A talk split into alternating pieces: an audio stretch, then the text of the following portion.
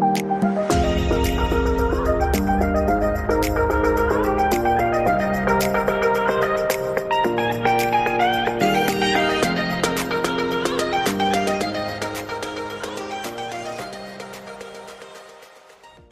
and welcome to Rick Radio Community News Desk, episode 36. I'm Mick Hanley.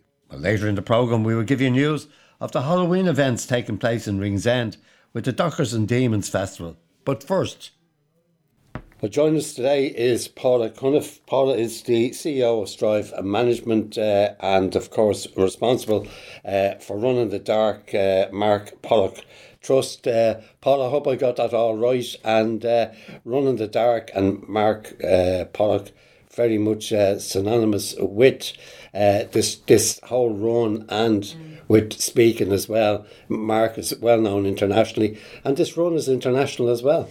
That's true. Yeah, I mean, so Mark has been a, a professional speaker for over 20 years now. So before he had his accident and, and um, became paralyzed, he'd go travel around the world and speak for companies and organizations.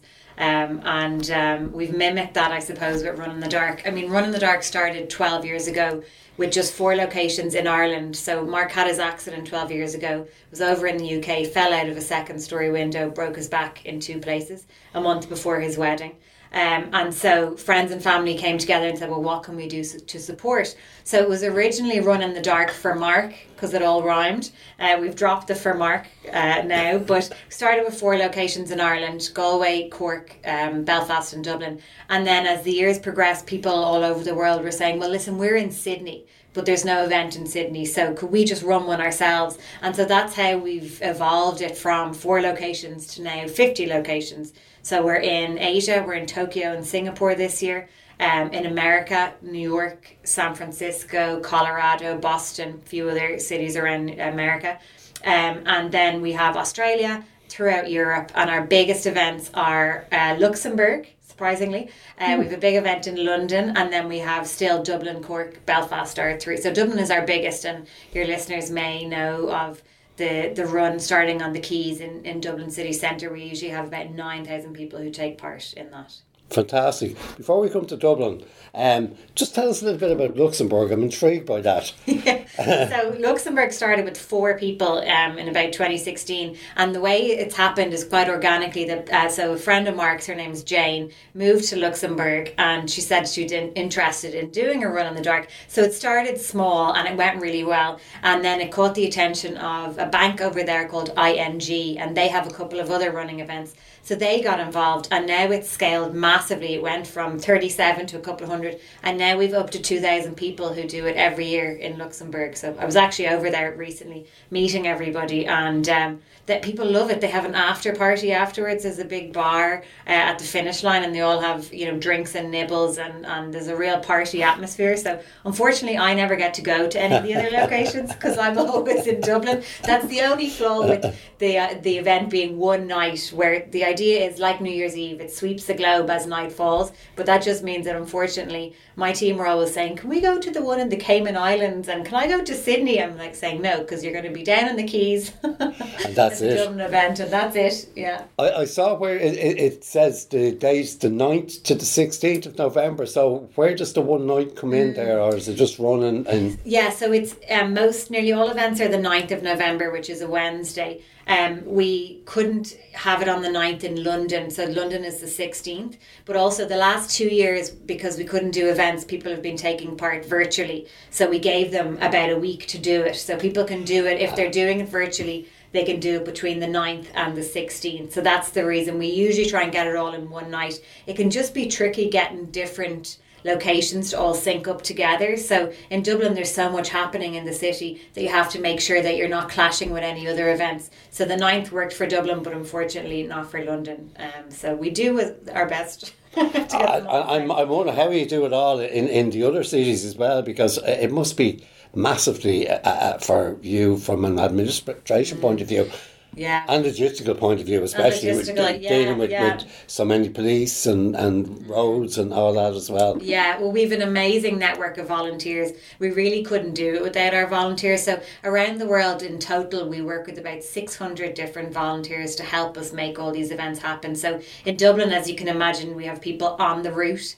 We have people in our bag drop when runners leave their bags, and we have people at the finish line handing out water and medals and all that stuff. So, we have about 150 volunteers in Dublin alone, and then that would be mirrored in, in Cork, in um, Belfast, in London, Luxembourg, and then we have kind of what we call pop-up champions. So our smaller events we call pop-ups which means it's you know we don't close the roads and well it's a little bit more like an informal fun run so uh, but all of those events outside of the big ones that i've mentioned are managed by amazing volunteers who give their time every year and lots of them have been doing it for years and years um, and they lead the event on the ground for us there And I know we're getting near the event at the moment, but do you need more volunteers? Yes, always need more volunteers. So, um, particularly in well in Dublin as well, but equally if anybody who's listening is not in Dublin, we're all we need volunteers in all of our locations.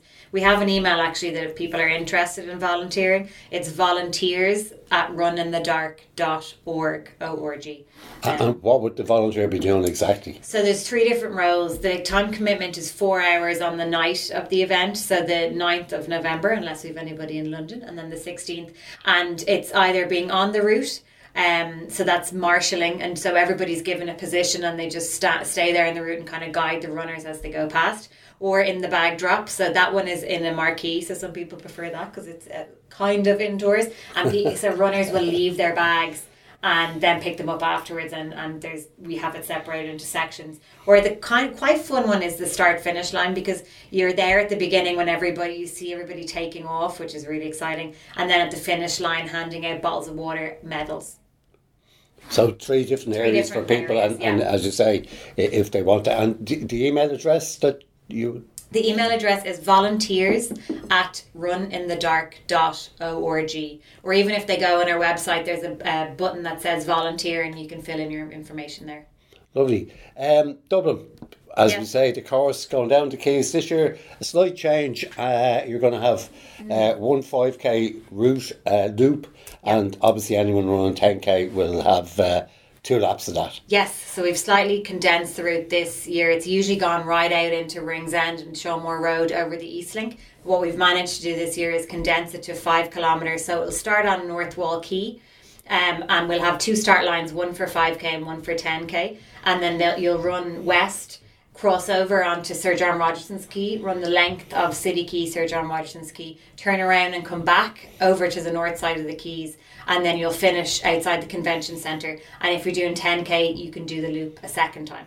So it'll be interesting to see on the night do some people get through the 5k and decide, you know what, I think that's enough for me now this year. The weather often will be the the decider on that front. Some people will want to do 10k but decide after the 5 that they've they've had enough. So so yeah, that's the route, slightly more condensed, which I suppose is good news for people in the Ringsend side in terms of we won't be closing any roads and there won't be any disruption out that out that direction. For them as well. Yeah. Um, I, I saw too where there's a time limit of an hour twenty. Mm. Uh, is that to try and get it all finished by by then? That's it. So you can, when you're closing the roads, you get a road closure for a certain amount of time. And so an hour 20 is the longest we can allow somebody on the route doing 10 kilometres. Now, someone who's able to run 10 kilometres won't have an issue really doing an hour 20. And worst case, where there's one or two people who maybe you know, are finding it a bit hard at, towards the end, they would move up onto the footpath. But it rarely really happens, to be honest. And some people like to walk it, but they only take part in the 5K, and you can walk a 5K in, in an hour. Yeah, so you can actually run, jog, walk. I think gaff Exactly, for yeah. you as well. So You people can. who want to walk, don't worry about it. Yeah. come along uh, as well. Absolutely, yeah. Um, what time is it starting at? Starts at it'll start at 7:45 p.m. in Dublin for the 10k and then we're going to slightly later start at half 8 for the 5k that's just because of the new route and then in a lot of other locations it's between 8 and 9 p.m. so uh, it'll be dark put it that way Well, it's called Run in the Dark, uh, uh, as you say, Paula. Um, for for people who want to enter, how do they go about it? So if they go to our website, it's runinthedark.org, or even if you just Google Run in the Dark, it'll come up and you can sign up there. So you can sign yourself up. And if you had a group of friends that wanted to do it together, you can create a team name and you can all they can all join the team, everybody else when they're signing up. Or a lot of companies we have particularly enter five or more people and they pay in one go and it's called a corporate team or a prepaid team and they get a two euro discount per person and then all the all the um, armbands and whatnot are sent to the the team leader's address beforehand so there's two options a lot of people will want to just sign themselves up or maybe themselves and one other person but if people have a group that would like to enter together they can get a discount by uh, paying in one go for the team and how much does it cost? It's 35 euro, Yeah. and that includes, uh, we've got really excited actually that we work with Fastway Couriers as our delivery partner. So um, all the packs are tracked so they don't go missing because unfortunately we've had it before where um, packs went awry and then we, we have to just resend a new one. So I think this gives peace of mind to everybody. Fastway are brilliant to work with. You know, this, they're really quick and everybody will get an email saying their pack is on the way and again an email when it's been delivered. So um, so yeah, it's 35 to include the packing and the postage of the pack in advance. And for a fundraising point of view, where, where people sometimes fundraise, that's not there for Run in the Dark. Is it just the It's not The required. There's no requirement, but Yeah. where if people are interested in, in fundraising, our charity Collaborative Cures is the charity partner. So um, when people are signing up, they can choose to set up a Just Giving page and do online fundraising. Um, Collaborative Cures it was set up in 2020 to scale the work that Mark Pollock had been doing for 10 years around trying to um, fast track a cure for paralysis. So over the 10 years, we've seen the biggest problem is fragmentation. So people um, falling out with each other or not looking up to see what else is going on in the space, scientists or foundations, technologists. There's amazing things happening, people who are world class, but they're, you know, I always visualize it like people covering their copybook with their homework, you know, they're not sharing. And the COVID vaccine showed how things can be sped up so much if we will share and work together. So our focus is not on um, funding scientific research because there's lots of people doing that, but nobody is working on how can you bring people together? How can you get them to collaborate with each other? So that's what we're focused on. So all the fundraising and donations go directly into Collaborative Cures, focused on bringing people together to cure paralysis. But if people just want to take part and run, there's no requirement for them to fundraise. Yeah, incredible, really. What people can do, is you say, when they put their heads together. I see too where they're looking for the scientists that gave us the vaccine for, for COVID, perhaps to get a cure for cancer now. Mm. I saw that, So if we yeah. go for cancer, surely paralysis can Yeah. be brought in uh, uh, similarly as well. It's it's you know it's so interesting because there's these amazing people working you know in their labs around the world, but there's a couple of things that we've seen that they do like the, there's no incentive to collaborate. You know, in the in the sci in the university labs, for example, it's often around where your name is on the research paper. So you want to be first or last, but not in the middle. So, you know, in terms of what the incentives are for people to work together, they don't necessarily exist. Um, and then you see, because of that, destructive competition where people are fighting with each other or they're you know they're not working together and work maybe is being duplicated you know and so there's a lot of stuff that goes on that um, if you look at the COVID vaccine as an example, it's you know it does show you what could be done if we could change things around a little bit and incentivize. Like there was a huge incentive for people to work together on the COVID vaccine because it was impacting absolutely everybody. Absolutely. And yeah. so, what can we learn from that and bring into not just curing paralysis, but lots like cancer, as you say, is a great example uh, of another um, illness that if they could replicate what they did with the vaccine, we'd be we'd definitely be getting cures a lot quicker. This must be very frustrating for Mark himself. It can be, you know. I mean, he's been ten years and or more really looking for a cure. Like when he was in hospital, he was told there's no cure for paralysis. There's no point worrying about it. You're just going to have to get used to life in the wheelchair. I mean, that wasn't the mindset that got him to the South Pole ten years after losing his sight. You know, so so he at that point started looking around to see what was being done in this space, and there are really exciting things happening. Like we work a lot with exoskeletons, so it's like a robot that you're strapped into, and it helps you stand and walk. So we have four of them. Um, we have two in DCU that anybody can go and use and stand and walk in. So not just paralyzed people, but people with neurological condi- conditions, maybe MS, for example and it's a phenomenal rehabilitation tool. It's available to buy, but they're two hundred thousand dollars, right? Yeah, expensive. so you can't necessarily have one Yeah. in your living room. Um, so you know that is an exciting piece of technology. But we've spent a long time working with another piece of technology. It's called electrical stimulation of the spine. And they put electrodes on the skin of your back and they supercharge your spinal cord to bypass the damaged part. And it's amazing for people, particularly with a higher level of paralysis. So you can be paralyzed where you don't have a lot of hand function. Maybe you can't pick up a glass, open a bottle, you know, zip up your your hoodie, that kind of thing. And when people get this electrical stimulation, it helps them regain some of that control. It's phenomenal. Um, but it has been worked on for an extremely long time, and it's only going to be commercially available by the end of next year. And that's only because the company merged with a much bigger company in Switzerland. It was an American company. So it's just, it can be frustrating to see, gosh, if we had broken down some of the barriers to collaboration or what was stopping people working together, then we could have probably had that piece technology, for example, available seven years ago. You know, and so we're actually doing a piece of research at the moment, eh, which is um, looking at that as a case study and looking at what were the barriers along the way and what can we learn from that. So I'm really excited to see what comes out of that because again, it's a similar problem that lots of people are facing. It could be in business, could be in sport, you know, it could Yeah. be in science.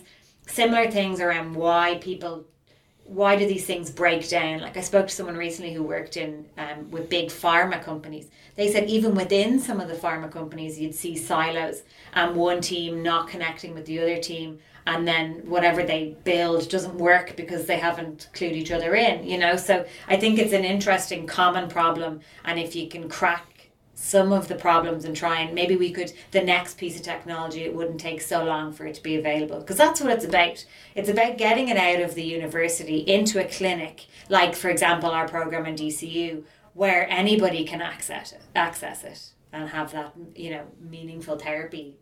Whether they're Absolutely, yeah. paralyzed or also there's various other things that can be useful for you know Let's hope we get down to that, down to the collaboration, as That's they say. goal, yeah. And that for the moment, uh, Paula, just again, just a recap Mm-hmm. or whatever. Run in the dark, 9th of November uh, in North Wall Quay is the starting Mm-hmm. uh, line as well. Um, you're still looking for people to sign up.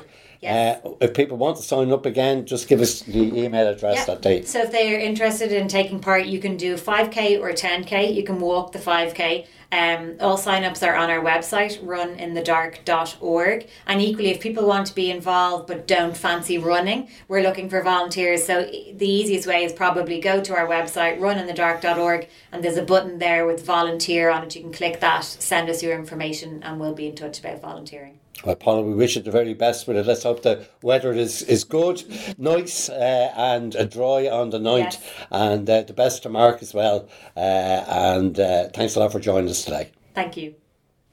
You're listening to Rick Radio's Community News Desk podcast.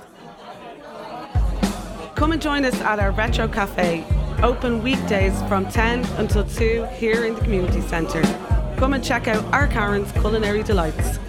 Halloween is fast approaching, and with that, a number of events are taking place in the Ringsend area, and especially here in Ringsend Irishtown Community Centre. Dublin City Council will be putting on the Dockers and Demons Festival at the Big Top in Ringsend Park. They present Tumble Circus Ballycarney the 30th uh, of October and the 31st of October, uh, 1900, 7 pm on the 30th of October and 5 pm on the 31st of October, and that's suitable for 12 plus years. So if you're over 12, uh, you can go to that. Then the Hinge and Hyde Travelling Circus Show, Deceased, and that's on the 13th of October at 3 o'clock, and that's suitable for all ages. On the 31st of October at 3 o'clock, the New Diverse Family Friendly Show will take place.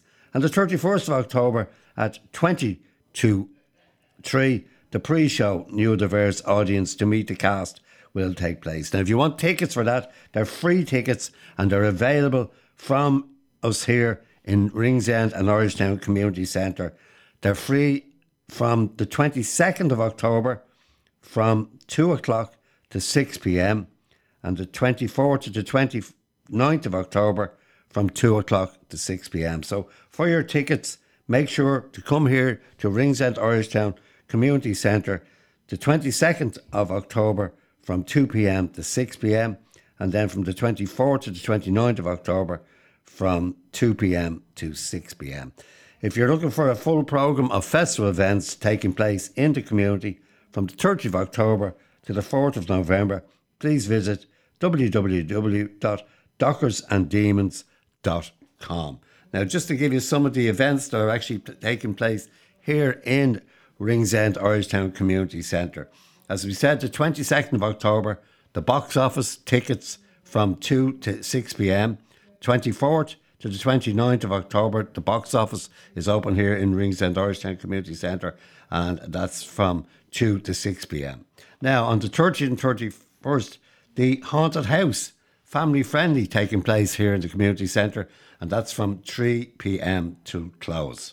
Uh, first of November, from 10.30 to 12 o'clock in the morning, It Schools Out, and that's sustainability uh, workshops, Funk Up the Festival uh, Garms. On the 2nd of November, from half 10 in the morning till 11 o'clock, we've story time for three to six year olds in the Ringsend with the Ringsend Library. 2nd uh, of November as well, from 10 until 2 o'clock, we've pop up Scary Library supported by Ringsend Library. And then on also on the 2nd November, we have the Spooky Tea Dance, which is taking place from half past two to half past four, and that's for seniors. Uh, on the 3rd of November, school's out again, more workshops, and that's the Gothic Shadow Makers, and that's on from half 10 to 12 o'clock. Also on the 3rd of November, from half 2 till half past 4, we've Spooky Bingo for seniors, uh, and uh, that should be good day out or good afternoon out as well.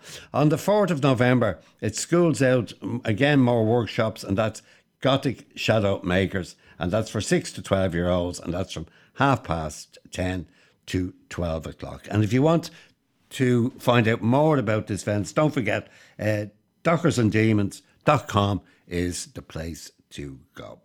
Well, I'm afraid that's all we've time for on the community news desk this week. My thanks as ever to Dylan on sound. For myself, uh, Mick, take care and have a great Halloween.